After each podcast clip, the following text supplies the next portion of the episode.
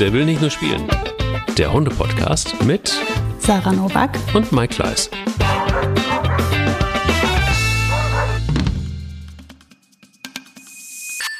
Diese Folge wird euch präsentiert von Royal Canin. Dem Experten für Gesundheit durch Ernährung bei Katzen und Hunden.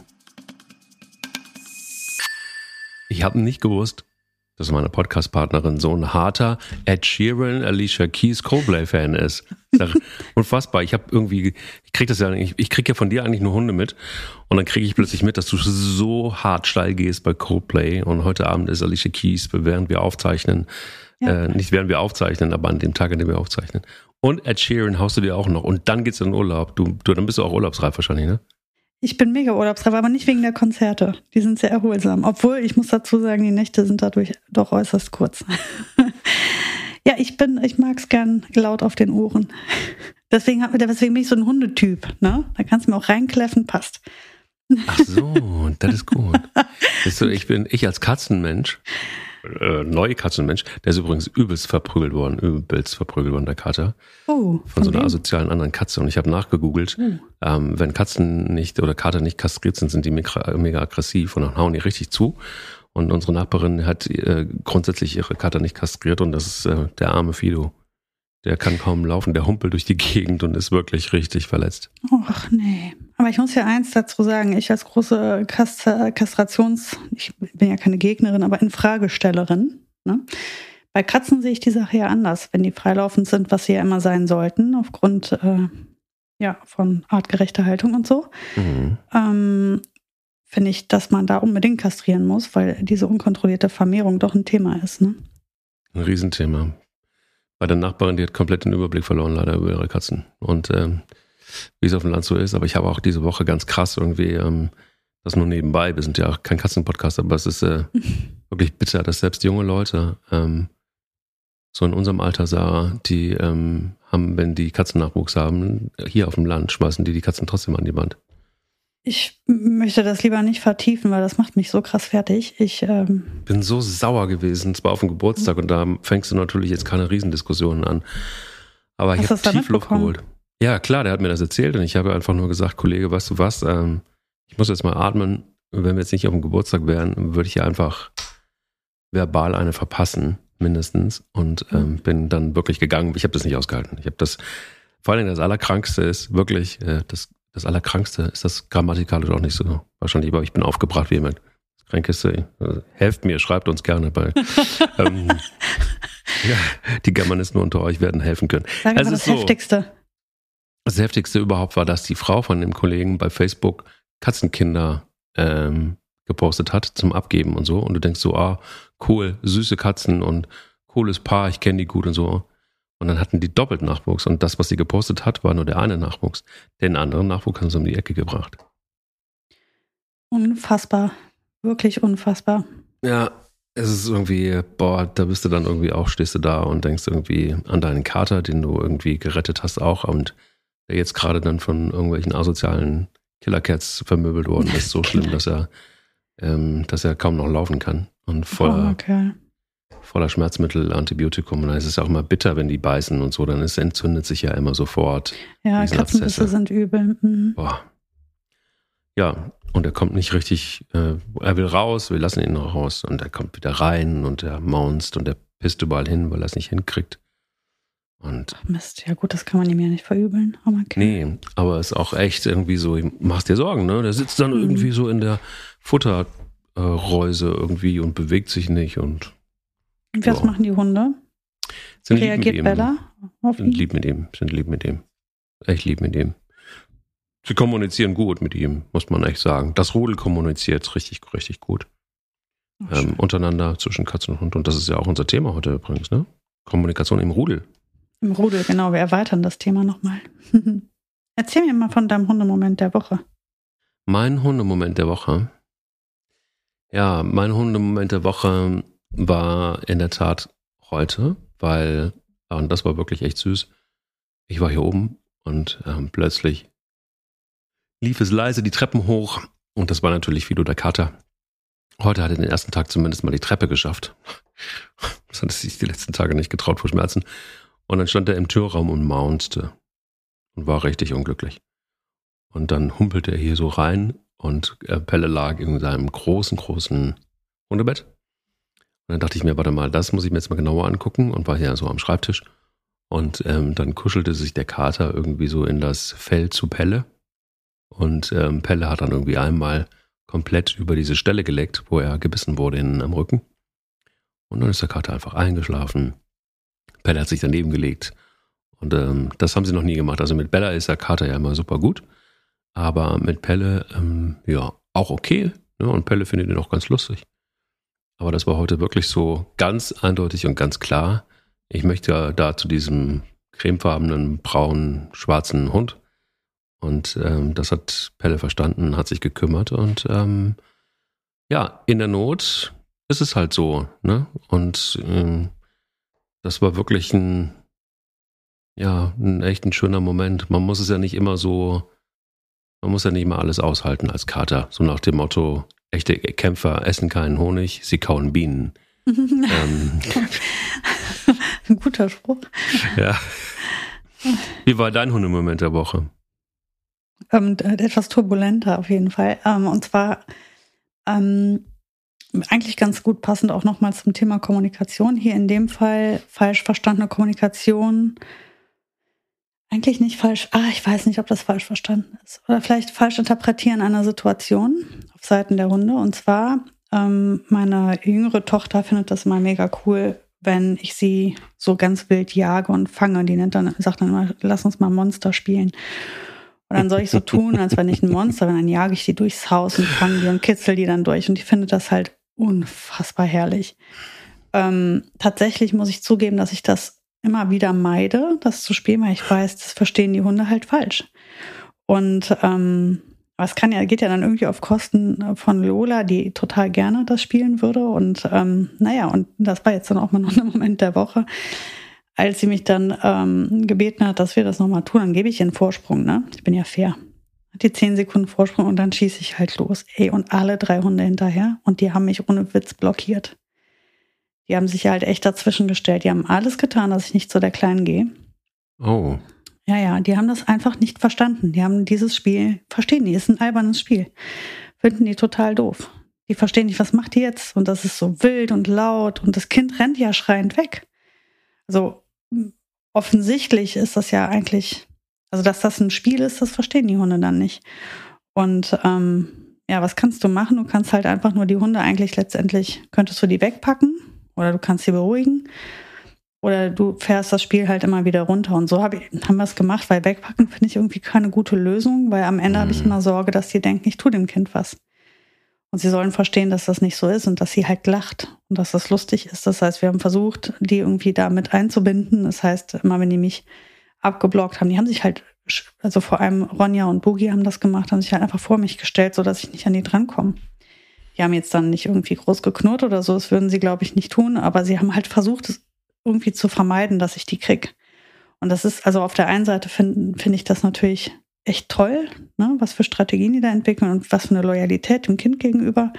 Auf der anderen Seite ähm, möchte ich diesen Stress für die Hunde ja gar nicht. Das heißt, das sind die Situationen, habe ich aufgelöst, dann, hat, haben wir die gestreichelt, dann habe ich die Lola gekitzelt, dann haben die gemerkt, dass die gelacht hat, dann haben die sich dazugelegt und die abgeknutscht und also es war, wurde dann alles wieder schön und gut, aber man sieht, also man kann solche Spiele, wenn man ähm, Hunde hat oder es kann ja auch für einen Hund sein, muss man da schon aufpassen. Das kann für den Hund echt viel Stress bedeuten.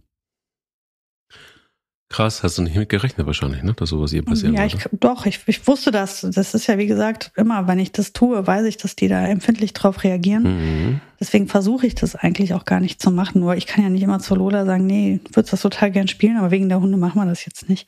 Ist ja irgendwie auch doof fürs Kind dann. Die hat da echt einfach total Spaß dran. Und dann habe ich halt gesagt, wir machen das, aber müssen wir halt mal zwischendurch die Hunde mit auffangen und mit reinnehmen in das Spiel, damit die sehen, dass alles in Ordnung ist.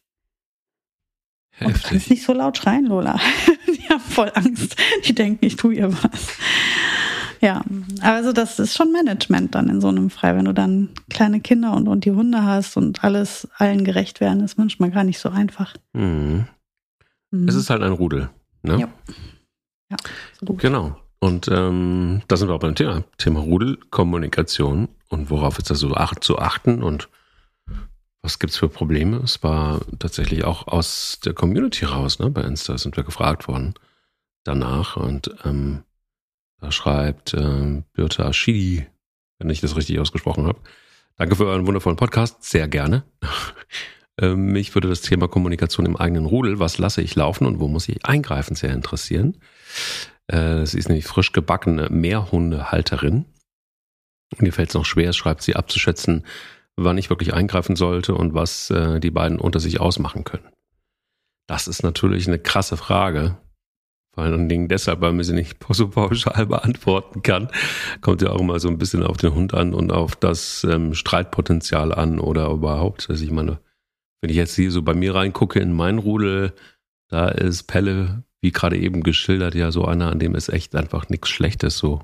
Der ist eigentlich so ein ja, super sozialer Hund, der, mit dem kannst du alles machen. Das ist wirklich, der besteht auch nicht auf sein Recht, der ist sozial, der, mh, hm, ja, wenn ihm was wichtig ist, dann zeigt er das an, aber nie böse.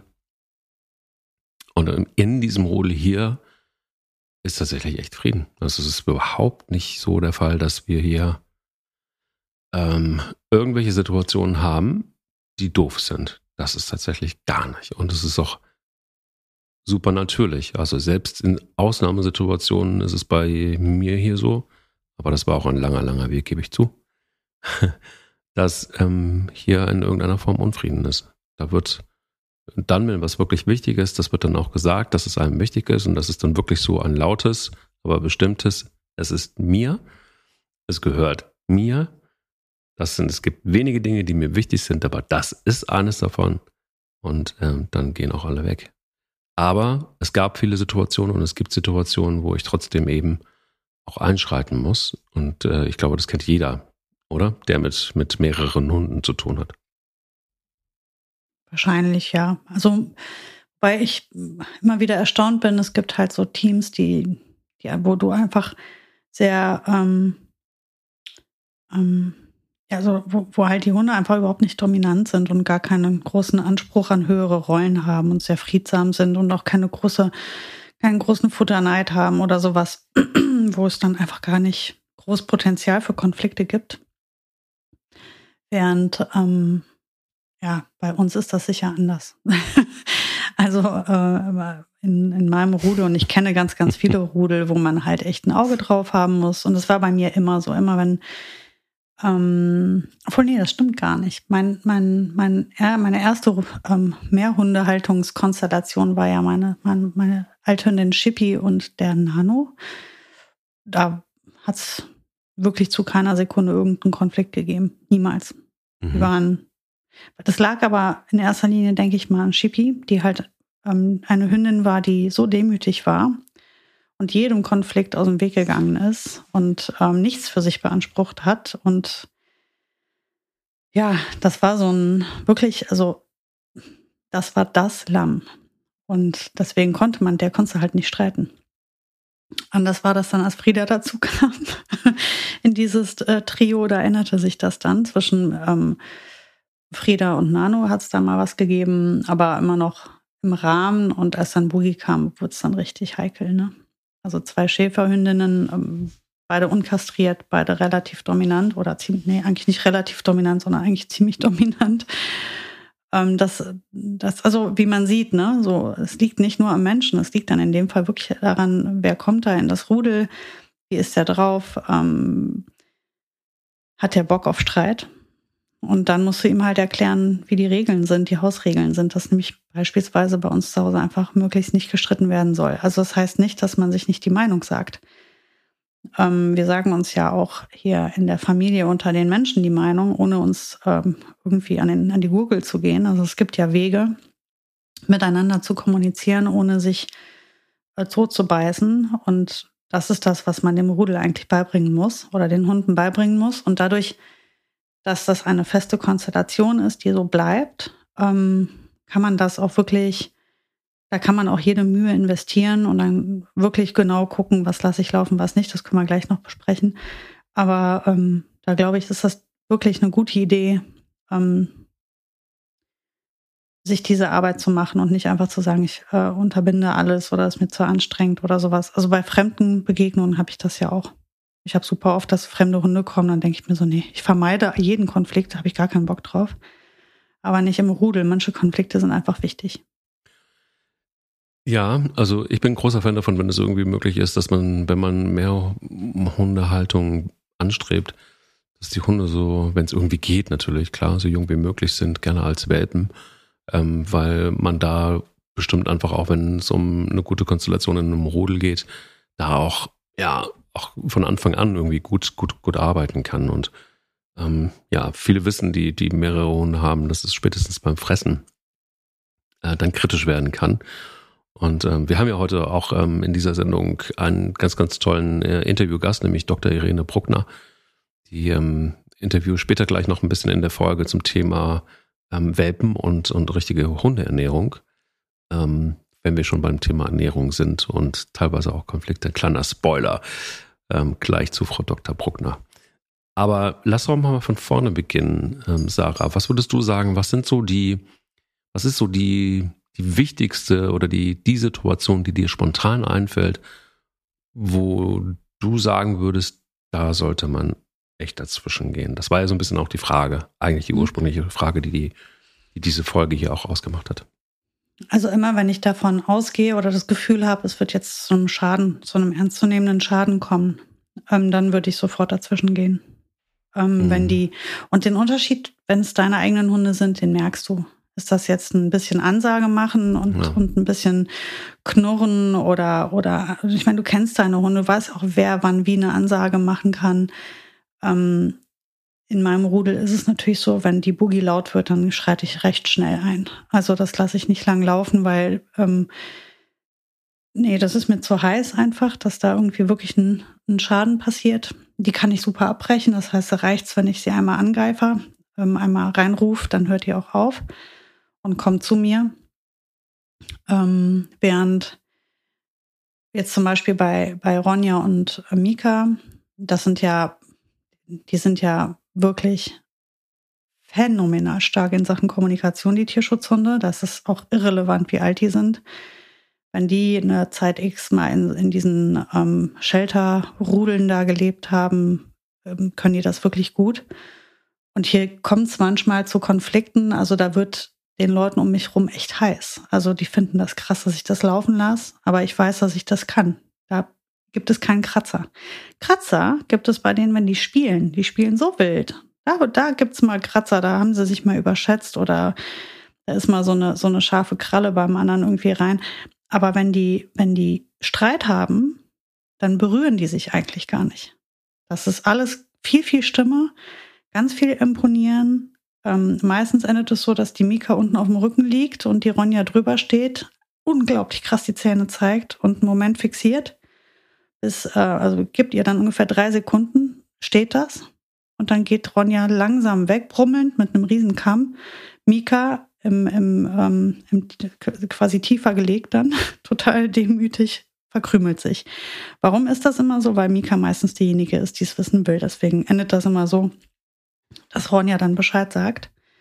Gibt es auch mal andersrum, aber in aller Regel ist es so, wie ich es gerade beschrieben habe. Und das ist sehr, sehr laut und sehr ähm, imposant, wenn man das sieht. Aber das ist eine fantastische Kommunikation, super schöner Konflikt, den kannst du laufen lassen. Völlig in Ordnung. Ähm, ich würde sterben, wenn das mit der Boogie wäre.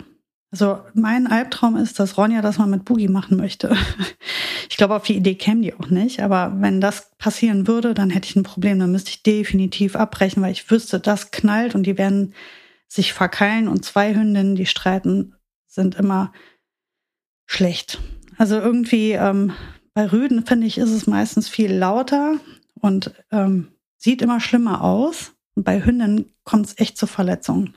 Also aus meiner Erfahrung, ich weiß nicht, ob das jetzt irgendwie Zufall ist, aber das ist so, was ich beobachtet habe, wenn, wenn Hündinnen kämpfen, dann geht's halt echt, kann es ganz schön abgehen. Lustig ist das ähm, bei mir ganz ähnlich. Wenn, wenn Spanier, also bei Spanier gehe ich deutlich, deutlich früher dazwischen.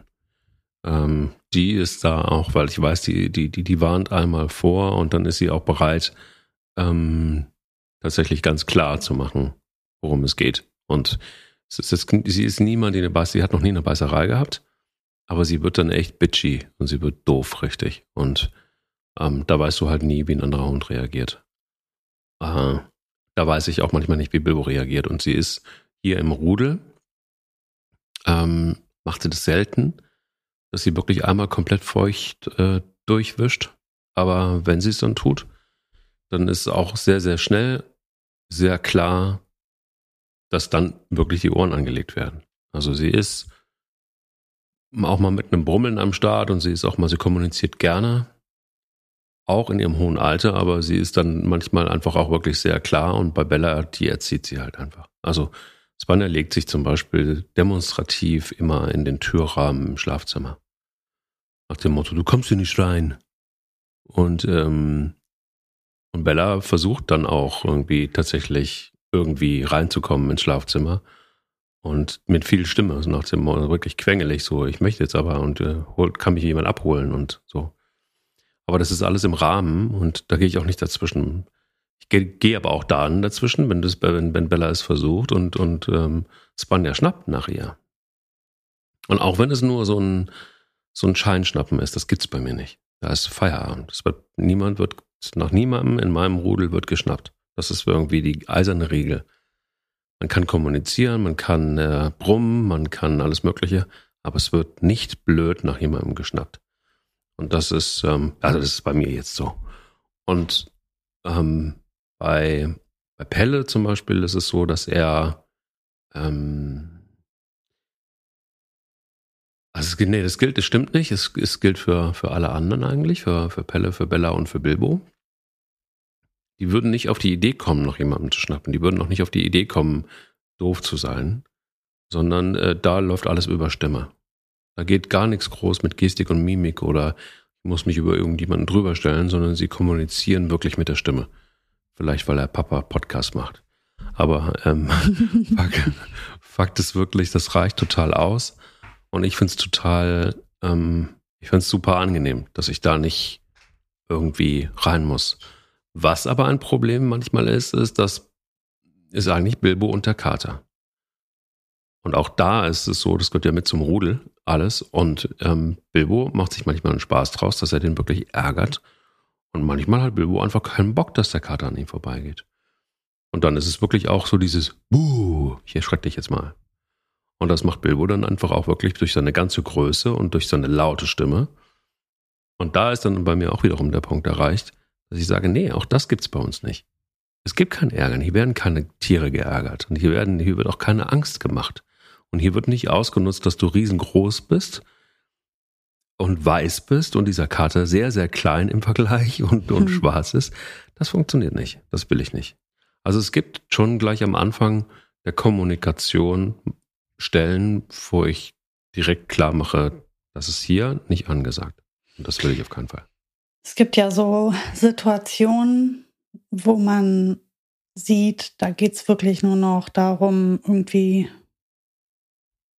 so ein bisschen ähm, klarzustellen, wer man ist. Also wenn sich jetzt zum Beispiel irgendeiner irgendwo hinlegt, ein anderer geht vorbei, es ist ausreichend Platz und der brummt. Oder der fängt an, da irgendwie doof zu tun, dann denkst du dir auch, ja, dann leg dich halt woanders hin. Wenn aber ähm, beispielsweise Boogie in ihrem, in ihrem Sessel liegt und Mika kommt und meint, sie will da reinklettern und Boogie sagt, verkrümel dich, finde ich das völlig in Ordnung. Finde ich das auch in Ordnung, wenn sie da einmal richtig Zähne zeigt oder manchmal bellt die dann die einmal laut an. Das finde ich okay, weil letztendlich muss Mika auch lernen, ähm, wo, wo hier die Grenzen sind bei Boogie. Wenn sie die überschreiten wird oder überschreiten würde oder ich Boogie zwingen würde, das auszuhalten, wäre mir das zu gefährlich, dass sie irgendwann mal kurz einen Prozess macht, weil der die Nerven durchbrennen. So steckt sie ganz gut ihre Grenzen ab und sagt ganz gut, wie weit man gehen darf und, und nicht.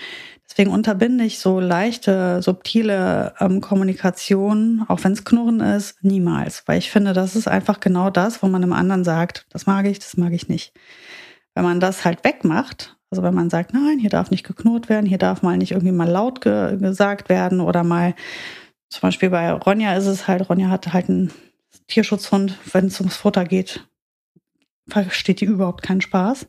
Mhm. Ähm, und wenn, vor allem nicht, wenn es über das Trockenfutter hinausgeht. Also sobald ich den Fleisch gebe oder Knochen oder Goodies, egal welcher Art. Ich habe einen Freund, der geht jagen. Ich habe hab jetzt ähm, wirklich große Mengen an äh, Knochen und ähm, ja, Schlacht, also oder Jagdabfällen bekommen. Diese haben hier einen enorm hohen Wert. Und da kann das schon mal passieren, dass die Ronja sich mitten in den Garten stellt, ihr Ding auf ist und dann geht die zu Mika und will die von ihren Sachen wegknurren. Das ist zum Beispiel was, das mache ich nicht mit.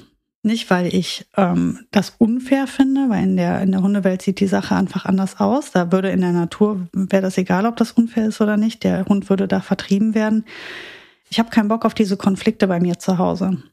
Weil mhm. die Wahrscheinlichkeit, dass die Mika einfach sagt, nee, ich gehe hier nicht weg, weil das ist meins, ähm, und die Ronja dann näher kommt und die dann anfangen, sich um diesen, dieses blöde Stück Knochen zu kloppen, was es überhaupt nicht wert ist, weil es gibt ausreichend Essen hier in unserem Haus. Ähm, da habe ich gar keine Nüsse drauf auf sowas. Ne? Oder wenn das mit, mit Spielsachen passieren würde. Also einfach sowas, wo man einem anderen, anderen wegekeln will, damit man an seine Sachen drankommt. Das sind so Sachen, da gehe ich einfach dazwischen, weil ich mir denke, das ist es nicht wert. Ja. Ähm, es gibt auf jeden Fall Situationen, wo ich es laufen lasse. Ähm, wie gesagt, gerade wenn es ein Übermut ist im Spiel, ähm, Ronja und Mika spielen wirklich doll miteinander. Ähm, und wenn das einfach eskaliert, weil einer einfach viel zu frech ist und es dafür Prügel gibt, und diese Prügel sieht bei uns halt bis wirklich einfach sehr viel imponieren. Super. Tolle Kommunikation, brauchst du dich, brauche ich mir gar keine Sorgen machen, weil ich meine Hunde einschätzen kann. Wäre es ein fremder Hund, würde ich das sicherlich nicht laufen lassen, wenn ich den anderen Hund nicht einschätzen kann oder draußen oder sowas. Das würde ich auf keinen Fall laufen lassen. Das ist, das ist wirklich etwas, das kann ich nur in meinem eigenen Rudel laufen lassen, weil ich meine Hunde wirklich gut kenne und ich weiß, wie das Ding läuft. Mhm. Ja, ähm, du bist da tatsächlich, hätte ich nicht gedacht, du bist da ähm, experimentierfreudig oder, oder lässt die Leine länger ähm, als ich. Ähm, ich glaube aber, dass, dass ich ähm, vielleicht, ich glaube, ich habe für mich entschieden, irgendwann mal, lange, lange, lange her, dass mein Zuhause ist mein totaler Friedensort. so. Und ich habe überhaupt keine Lust auf Auseinandersetzungen hier. Ich habe überhaupt gar keine Lust auf schlechte Stimmung. Und ähm, klar, das versuche ich natürlich logischerweise auch in der Hundeerziehung schon irgendwie mitzugeben, so, ne, dass sie irgendwie alle miteinander lieb sind und dass sie irgendwie, ähm, dass, dass niemand zu kurz kommt. Und ich glaube, es, man kann Davon bin ich echt überzeugt. Ähm, man kann Hunden einfach auch das Gefühl geben, hey, es gibt gar keinen Grundstress zu machen, weil hier kommt keiner zu kurz, hier gehört irgendwie jeder zum Rudel. Und, ähm, und, und, und auch wenn Dinge wichtig sind, dann sind die definitiv nicht so wichtig, dass man da wirklich ernsthaft drum kämpfen muss. Und das geht auch zum Beispiel bei so Dingen los. Ich, ich weiß nicht, vielleicht ist es auch naiv und vielleicht ist es auch nur ein Riesenzufall. Aber äh, das, was du vom, vom, vom äh, Jäger erzählst, ich hatte ja neulich das Vergnügen, dass ich die Knochen einer ganzen Kuh irgendwie einladen durfte. Jetzt habe ich folgenden Fehler gemacht. Ich natürlich als totales Haushaltsopfer, also ich kann viel und mache ja auch viel, aber einfrieren ist ja eine hohe Kunst. Wusste ich auch lange nicht. Aber ähm, ich habe also quasi so diese, diese ganzen Knochen genommen, ich voll Spacko und ähm, habe die dann in eine große Tüte gepackt. Ja, jetzt kriegst du die nicht mehr auseinander, ne? genau. Ich hatte aber auch an dem Tag keine Zeit. Das musst du vorher alles trennen. Ja, klar, logisch. In der Regel machst du das ja auch. In der Regel ja. äh, hätte ich das natürlich schön vakuumiert in Tütchen gepackt. Ich habe sogar ein Vakuumiergerät. Ich hab, ist alles da. So, aber an dem Tag war, war irgendwie Vakuumiergerät. Das ist auch, hätte mir das jemand vor zehn Jahren gesagt, ich mal irgendwann Vakuumiergerät besitze, dann, dann wäre aber echt dem hätte ich was erzählt. Gut, ähm, Danke an dieser Stelle an meine Schwiegermutter Gabi, die mir das geschenkt hat. ähm, das ist, so, auf jeden Fall habe ich diese Dinger genommen und einfach in die Tonne gekloppt, also in die Eistonne, in die, in den, wie heißt das? Tiefkühltruhe. Gefrier, Gefriertruhe, ja, genau. Ja. Ähm, und dieser Klumpen Knochen der waren gefühlt 100 Kilo wiegt, den habe ich dann äh, neulich, habe ich den in den Hof geschmissen und dachte mir, du Scheiße, was machst du denn das jetzt? und hatte mir aber vorher, ähm, so zwei Wochen vorher, eine neue, sehr, sehr scharfe Axt gekauft. So, jetzt, genau, jetzt habe ich diesen Klotz in den Hof gelegt alle Hunde lagen um mich rum. Ich wollte gerade sagen, ich kann mir das Bild nur so gut vorstellen, wie die Hunde um dich rum äh, standen und nur gesagt haben, komm, Mike, sag okay, sag okay, sag genau. okay, wir kommen, sag, wir helfen ja, dir sofort. Genau. Wir erledigen den Job, ist kein Thema. ähm, genau, ich, also, und der Kater lag auch noch da, weil der Kater irgendwie auch richtig Bock hatte.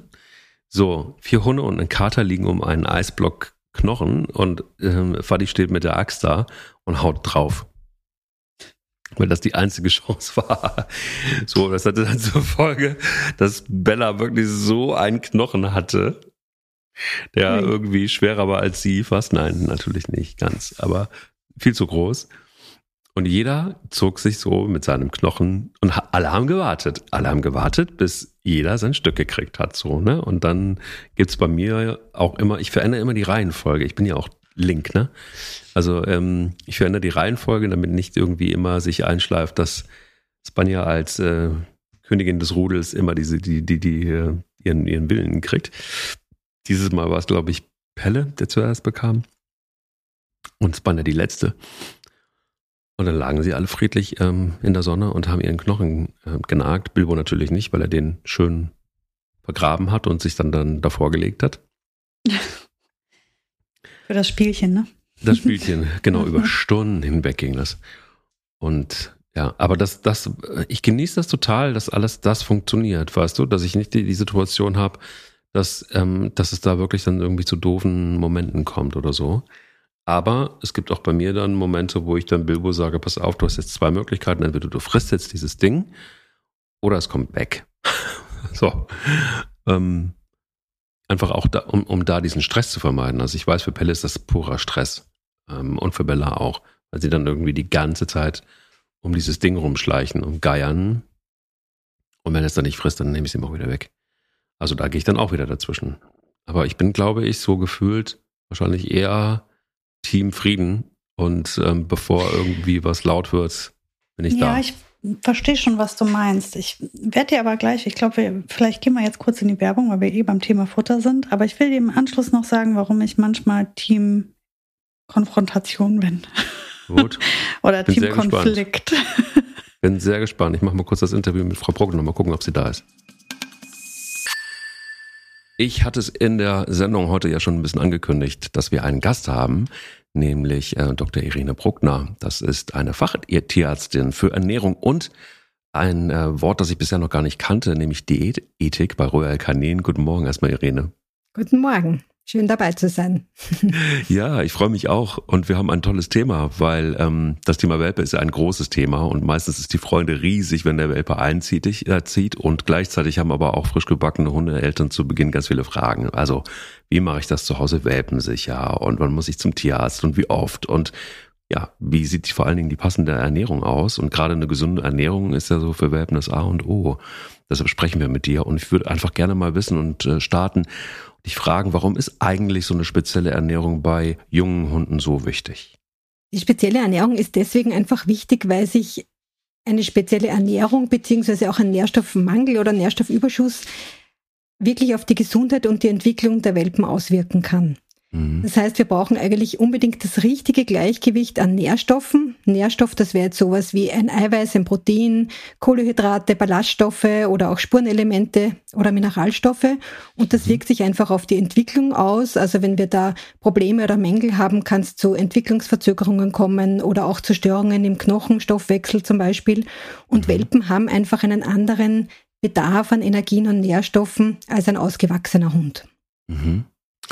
Und ähm, sag mal, wie lange sollten Hundeeltern spezielle Welpennahrung überhaupt füttern? Also ich war da zum Beispiel auch total unsicher. Wir haben ja jetzt einen Welpen und ähm, jetzt weiß ich zum Beispiel nicht, ist nach acht Monaten, ist es dann damit getan mit der Welpennahrung oder soll ich weiter dranbleiben? Wie siehst du es? Das kommt jetzt total darauf an, was man für einen Hund hat. Das ist natürlich bei einem Welpen, den man vom Züchter bekommt, wo man genau weiß, wie groß und schwer der wird, ist das natürlich ein bisschen einfacher. Mhm. Als bei einem Mischling, da muss man das irgendwie gekonnt dann schätzen. Mhm. Äh, Im Prinzip hängt es immer davon ab, wie lang wirklich die Wachstumsphase des Hundes dauert. So lang sollte er wirklich ein Produkt für wachsende Tiere bekommen. Mhm. Das unterscheidet sich jetzt zum Beispiel, wenn ich ganz kleine Rassen oder kleine habe, so wie einen Chihuahua oder einen Malteser, einen Yorkshire Terrier, die sind mit acht bis zehn Monaten ausgewachsen. Mittelgroße Hunde wie zum Beispiel ein, Corgi oder ein Cocker Spaniel, da brauchen wir circa zwölf Monate, bis wir wirklich auf der Endgröße sind. Äh, Schäferhund, Labrador 15 Monate, teilweise bis 18, auch wenn es wirklich große sind. Und die Riesenrassen, wie zum Beispiel Bullmastiff oder Dogge, die können bis zu zwei Jahre brauchen, bis sie tatsächlich auf der Endgröße und dem Endgewicht sind. Und so lang sollte man das wirklich nährstofftechnisch auch unterstützen. Und äh, wie finde ich jetzt die richtige Nahrung für den Hund? Worauf muss man achten? Das ist ja, wenn du heute in so einen Laden reingehst, dann hast du ja ein wahnsinniges Angebot. Das ist ja teilweise krasser als bei uns Menschen. Ähm, wie finde ich mich denn da zurecht? Wie komme ich denn da klar? Das ist eine gute Frage. Das ist wirklich, das rechtfertigt jetzt meinen Job. Diese Frage, ja. Ja. ähm, ja, natürlich, ich muss natürlich zuerst einmal versuchen, den, den genauen Bedarf meines Tieres zu finden. Das heißt, ich muss mir anschauen, ist es ein wachsendes Tier, ist es ein erwachsenes? Ist es gesund, ist es krank, ist es alt, ist es jung, hat es einen speziellen Bedarf, weil es zum Beispiel im Sport steht oder weil es eine, eine Hündin ist, die in der Reproduktion steht. Gut, wir reden jetzt über Welpen. Beim Welpen schaue ich mir eben, wie gesagt, auch die Größe, die Aktivität an. Ist es ein Terrier, ist es ein Labrador? Die werden wir nährstofftechnisch unterschiedlich unterstützen, die zwei. Äh, Im Prinzip macht es natürlich immer Sinn, wenn ich das erste Mal zum Tierarzt gehe mit meinem Welpen und einen Tierarztcheck mache, das wirklich auch mit dem Tierarzt zu besprechen, wo sind wir derzeit mit dem Welpen, wo wollen wir hin, wann wollen wir dorthin äh, und dass mir der Tierarzt vielleicht dann auch die, die Nahrung erklärt oder auch die Häufigkeit der Mahlzeiten thematisieren.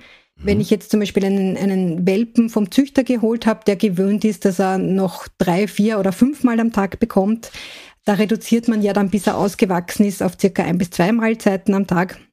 Und das macht natürlich auch Sinn, das mit dem Tierarzt zu besprechen, wann welche Umstellung passieren soll.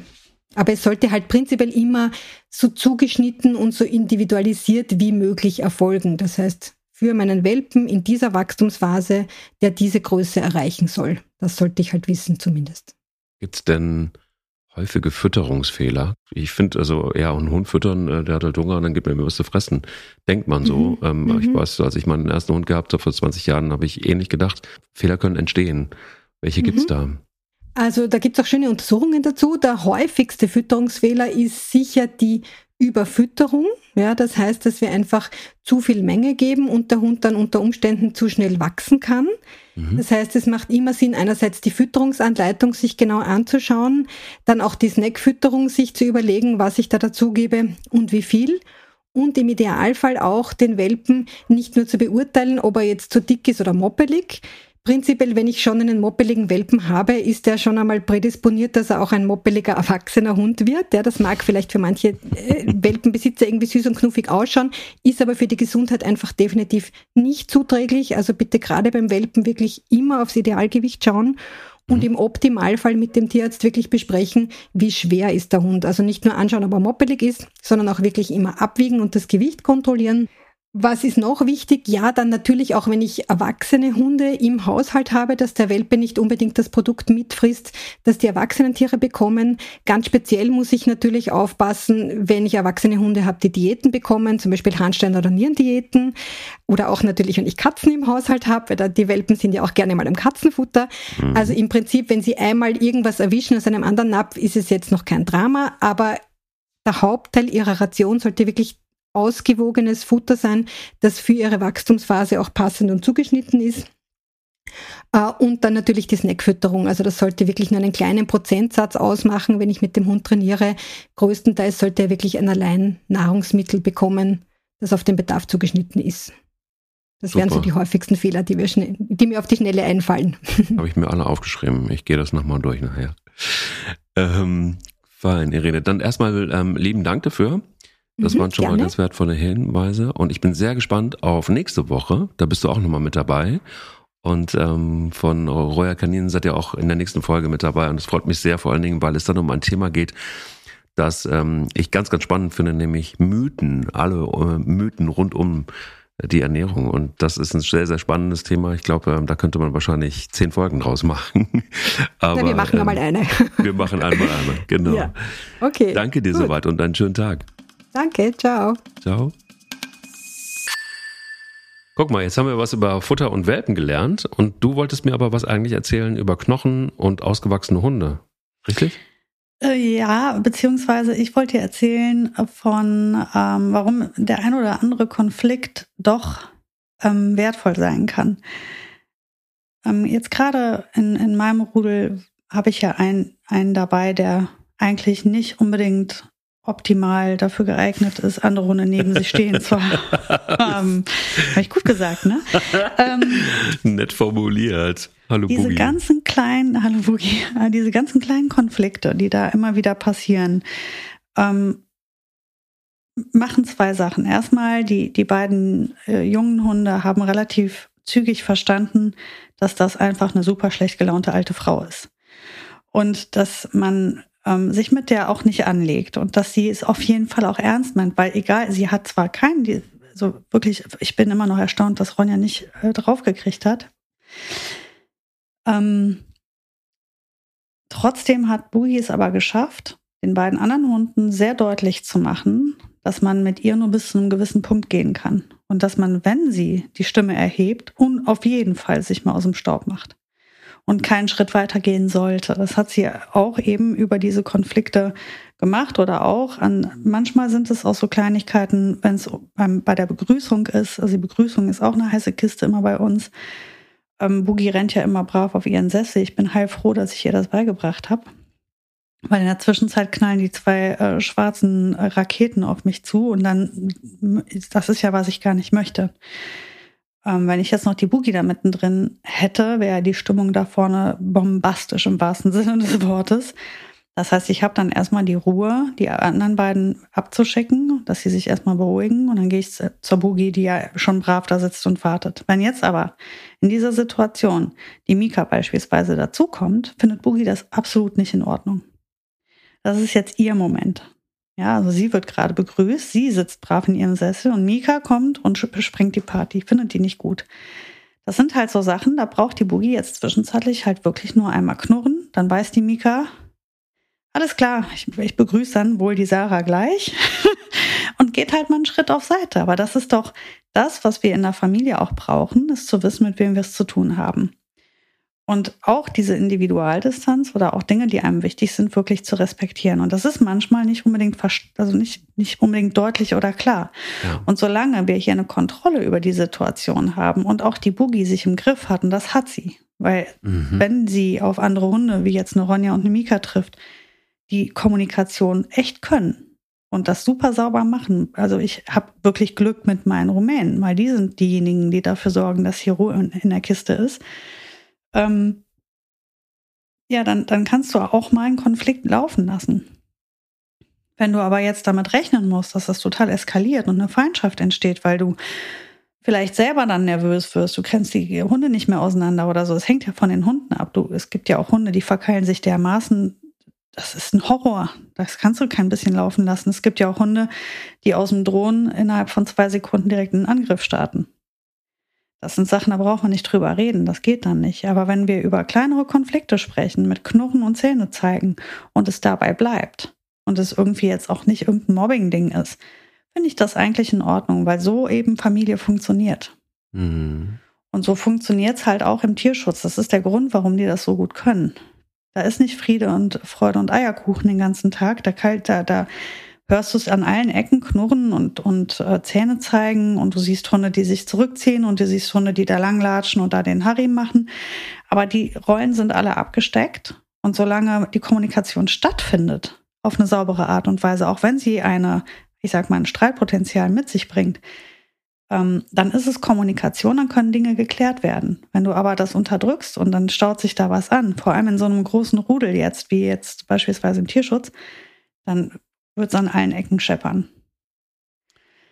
Interessant, äh, finde ich. Wir reden im Moment gerade oder haben die erste halbe Stunde eigentlich darüber geredet, über Konfliktpotenzial. Ähm, ich finde, es gibt ganz viele Situationen im Alltag, um auf die Frage, auf die ursprüngliche Frage nochmal zurückzukommen, wo man dazwischen geht. und mir, mir, fällt eine Situation ein. Es gibt zum Beispiel die Unart. Pelle ist ja derjenige, der ist ja der große Türenöffner. Und äh, deshalb wird hier alles verbarrikadiert, bevor wir hier das Haus verlassen.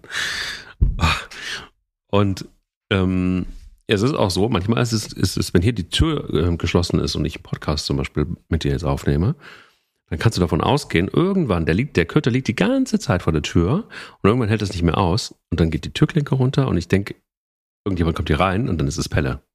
Und die ganze Meute hinterher, hallo, wir haben irgendwie Sehnsucht. Und ähm, wenn wir jetzt aber zurückkommen und alles ist verbarrikadiert, und äh, dann ist Pelle der Erste, der an der Hauseingangstür steht und die Türklinke bedient. Und Bella ist jetzt diejenige, der kommt, kommt sie noch nicht an die Türklinke, aber die macht schön mit. Und erstaunlicherweise auch Bilbo ist jetzt derjenige, der sich mit seinen 50 Kilo einfach gegen die Tür stemmt. Du kannst dir vorstellen, wie in kürzester Zeit diese Tür aussah. ähm, und das führte jetzt einfach wirklich dazu, dass ich mal wieder, die Nachbarn denken irgendwie auch, der hat sie nicht alle, dass ich hoch und runter, die Einfahrt hoch und runter gefahren bin, hoch und runter gefahren bin und natürlich nicht reingegangen bin. Und die erstmal aus, also ich erstmal aushalten musste, dass die natürlich weiter da die Tür hochspringen und irgendwann sind sie da nicht mehr hochgesprungen. Und in dem Moment, wo sie nicht mehr hochgesprungen sind, wo sie sich irgendwo hingelegt haben, bin ich reingegangen. Aber schätz mal, wie lange ich die Einfahrt hoch und runter gefahren bin. Hm. Nee, zwei Stunden? Mhm. Nee. Doch. Schande. zwei Stunden. Oh, ja, ja, ja. Hundetraining, ne? Das ist sowas zeitintensives. Mhm. Und das ist für mich auch was, also das hat auch was von dazwischen gehen, nämlich einfach auch eine ganz andere Art von dazwischen zu gehen, nämlich etwas nicht zu dulden. Einfach auch ähm, äh, wirklich ganz klar zu machen, dass, ähm, ja, das funktioniert so nicht mit uns. Und da ist dann natürlich auch so dieser Übergang, ne? wo, wo, wo ist dann wieder Erziehungsarbeit gefragt und also dieses Dazwischengehen klingt ja immer so, ja, da muss ich mal aufräumen, da muss ich mal irgendwie für klare Verhältnisse sorgen. Mhm. Das, das klar muss man das manchmal auch in einem, in einem Rudel oder in einem eigenen Rudel und ich finde dazu gehört eben auch, ich finde auch die Fresssituation ähm, ist klar, jeder hat, also die dürfen auch nebeneinander fressen, es muss möglich sein, finde ich auch, dass Hunde in einem Raum fressen und dass sie auch gerne nebeneinander fressen oder zumindest nah beieinander. Weil was ist denn, wenn du die Hunde mal irgendwo hingibst und du kannst den Leuten ja nicht andauernd zumuten, dass sie, dass sie die Hunde trennen und tausend Regeln beachten. Ich finde, viele Dinge müssen, also für mich ist es so, viele Dinge müssen einfach funktionieren. So. Ja, also bei, bei mir ist beispielsweise so, sie können, sie essen alle gemeinsam im selben Raum ähm, Mika und Ronja eigentlich aus einem und den, also die haben jeder ihren Napf, aber irgendwie mhm. wechseln die ewig den Napf und ich kann ja auch gar nicht sagen, wie viel wer isst, weil die lassen auch immer was übrig. Von daher ist das am Ende Wurst, sie sind scheinbar satt, sie gehen dann. Bei Buki sieht die Sache dann anders aus. Buki ist ja, die, die ja. saugt Essen, die, die frisst das nicht, die kaut das auch nicht, die saugt das ja ein. Das heißt, Bugi ist nach drei Sekunden fertig und dann steht die irgendwo und lauert ne, und wartet einfach nur, dass der andere, also dass irgendeiner sich verkrümelt von seinem Platz, damit sie ran kann und das aufessen kann. Aber allein aus dieser Situation heraus muss ich das ähm, unterbinden beziehungsweise dabei bleiben und drauf gucken, weil ich erstens keine Lust habe, dass sich der andere das anders überlegt und wiederkommt und es dann irgendwie Beef gibt. Oder aber noch viel schlimmer, Boogie frisst alle äh, Näpfe leer und ich kugel sie demnächst übers Feld. Ne? Ähm, also das geht ja auch nicht. Von daher ähm, muss ich das schon reglementieren. Aber Boogie fände das auch nicht geil, wenn zehn Zentimeter neben ihr der nächste Napf stünde. Die könnte mhm. sich wahrscheinlich gar nicht auf ihr Essen konzentrieren. Und durch den Futterneid frisst die auch einfach immer noch schneller. Das ist auch nicht gesund. Deswegen ähm, ist zwischen Boogie und den anderen Hunden sind so ein Meter, eineinhalb. Und die beiden anderen, die kannst du Kannst du auch in den gleichen Napf packen. Völlig irrelevant.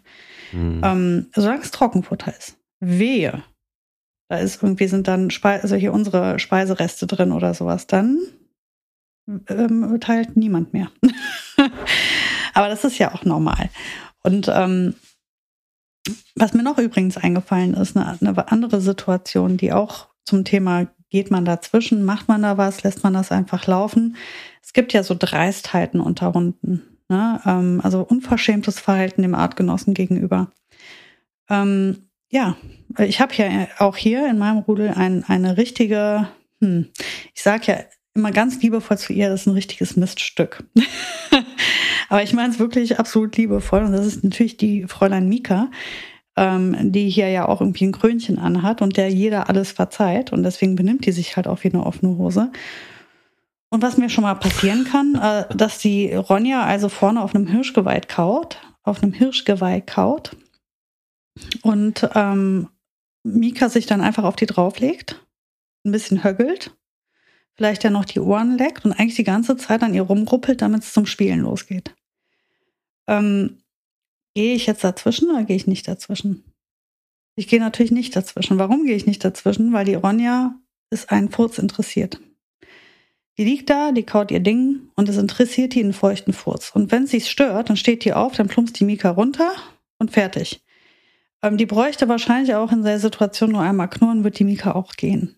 Also das kann ich ihr schon selbst überlassen, das zu klären. Ich muss ihr nicht, ähm, also umso mehr Kommunik oder umso mehr ich übernehme, umso weniger ähm, fühlen sie sich auch mächtig, ihre Sachen selber zu regeln. Ich, ich äh, würde unterbinden oder ihnen auch einfach nicht zutrauen, solche Pipi-Situationen zu klären. Natürlich würde Mika jetzt auf die Idee kommen, sich auf Boogies Rücken draufzulegen. Dann würde ich wahrscheinlich dorthin fliegen und sofort diese Situation unterbinden. Weil da wüsste ich, das dauert drei, zwei, eins und BOM. Explosion. Das würde ich auf keinen Fall erleben wollen. Das heißt, aber das weiß Mika auch, weil wir die ganzen anderen Sachen schon zugelassen haben und sie weiß, also auf die Bui legst du dich nicht drauf. Das solltest du nicht. Auf die Ronja kannst du dich drauflegen. Der ist das einfach Schnuppe. Dann gibt's aber auch noch die, die Situation, dass ein Hund das tut und dem anderen Hund ist es aber unangenehm und der traut sich nicht. Also ein Beispiel wäre, wenn Boogie, das macht Boogie manchmal, fängt an, der, der Ronja die Ohren zu lecken. Und ich merke aber, dass das der Ronja eigentlich sehr unangenehm ist. Sie traut sich aber nichts zu sagen, weil es halt Boogie ist. Und dann unterbinde ich das. Weil das fühlt sich für mich übergriffig an. Und das möchte ich nicht. Das heißt also, wenn ich sehe, meinem Hund, äh, mein Hund ist jetzt in Bedrängnis und wahrscheinlich hat sie auch recht, in der Situation einfach nichts zu sagen. Weil es kann sein, dass die Boogie einfach auch schlechte Laune dadurch bekommen würde.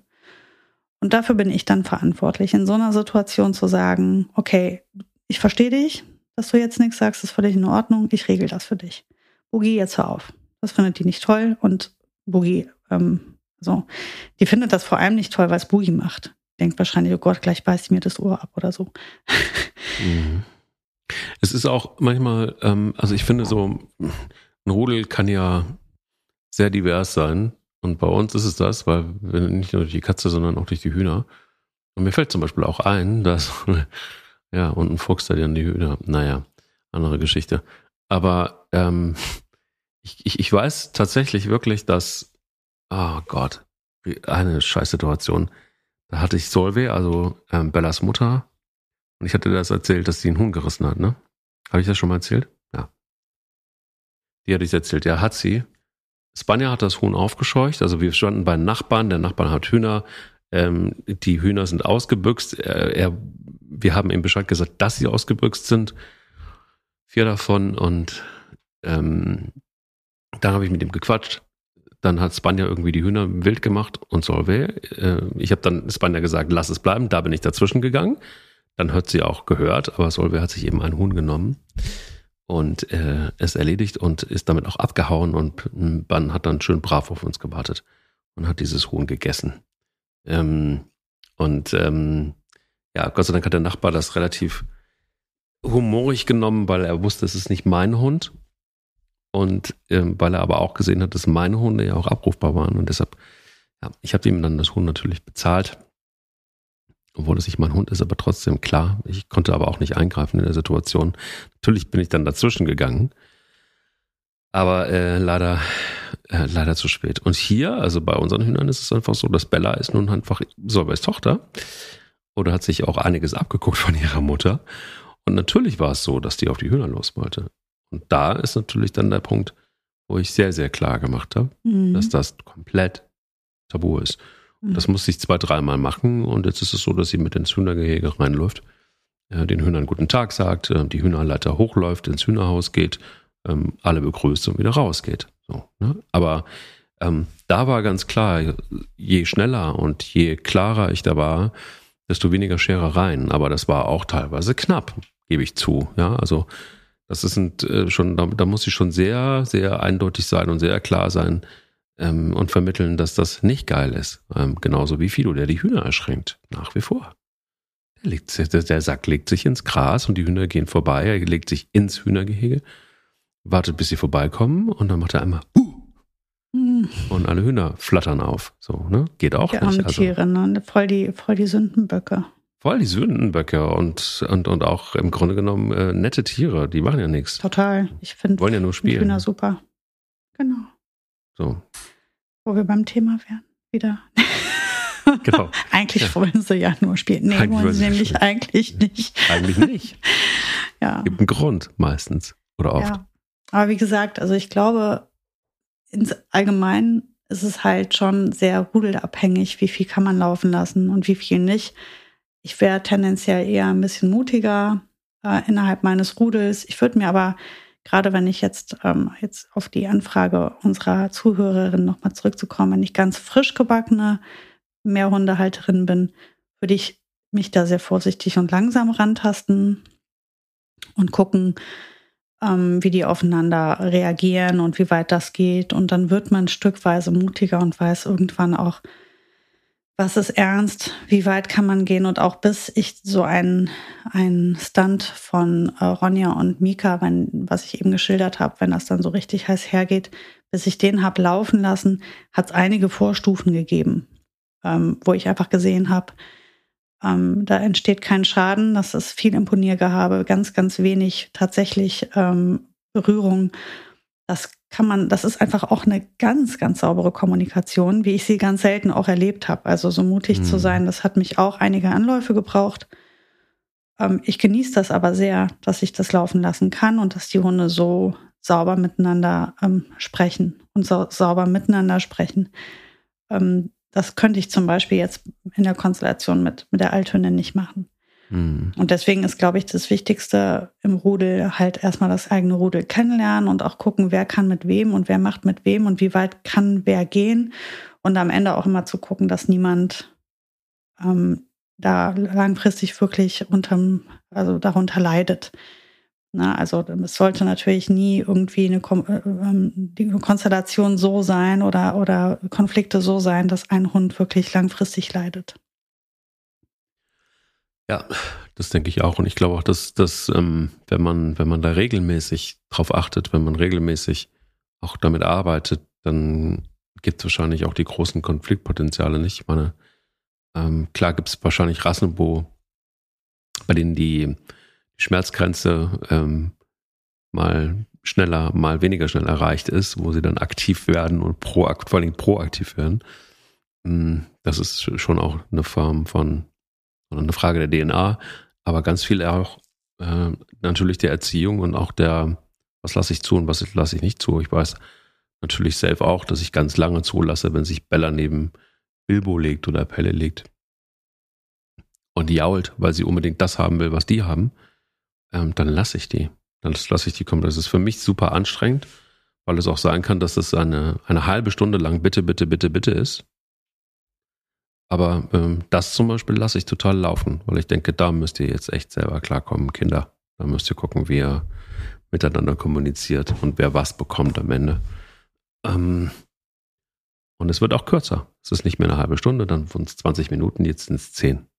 Mal gucken, wie es. Das Rudel entwickelt sich ja auch immer weiter. Ne? Es ist ja ähm, gerade, was ich eben beschrieben habe, es wird bei uns jetzt stetisch äh, weniger laut zu Hause. Mhm. Also es wird immer ruhiger, immer eingespielter und Ronja ist jetzt fast ein Jahr da, Mika ist jetzt anderthalb Jahre da. Ähm, so lange dauert das dann auch. Und dann ähm, so ist das, wenn eine, eine Familie sich neu konstelliert. Und das sind halt eben, ist eben eigentlich keine Familie, sondern ein wild zusammengeworfener Haufen. Darunter noch eine Hündin, die eigentlich die ganze Zeit sich nur total diszipliniert, weil sie eigentlich am liebsten völlig ihre Ruhe hätte. Ne? Also um sowas harmonisch zusammenzubringen, braucht es halt viel Geduld. Danke für deine Geduld für diese Folge. Ähm, es war mir ein Fest, nochmal zu schauen, wann greift Sarah ein und wann greife ich ein. Schön, dass es da mal Unterschiede gibt. Und ähm, Aber ich glaube, wo wir uns total gut einigen können, ist, ähm, haltet euer Rudel im Auge und guckt euch genau an. Manches ist, glaube ich, auch mit Bauchgefühl ganz gut zu machen. Wenn man das Rudel kennt, dann weiß man, glaube ich, auch irgendwann, nee, hier ist jetzt Schluss oder lass sie laufen. Denn die wollen ja auch vielleicht nur spielen manchmal. Es war mir ein Fest, Marc. Ich gehe jetzt mal ein bisschen tanzen bei Alicia Keys. Viel Freude mit Alicia. Bis bald. Bis bald. Ciao. Tschüss. Diese Folge wurde euch präsentiert von Royal Canin, dem Experten für Gesundheit durch Ernährung bei Katzen und Hunden. Der will nicht nur spielen. Der Hunde-Podcast mit Sarah Novak und Mike Kleiss.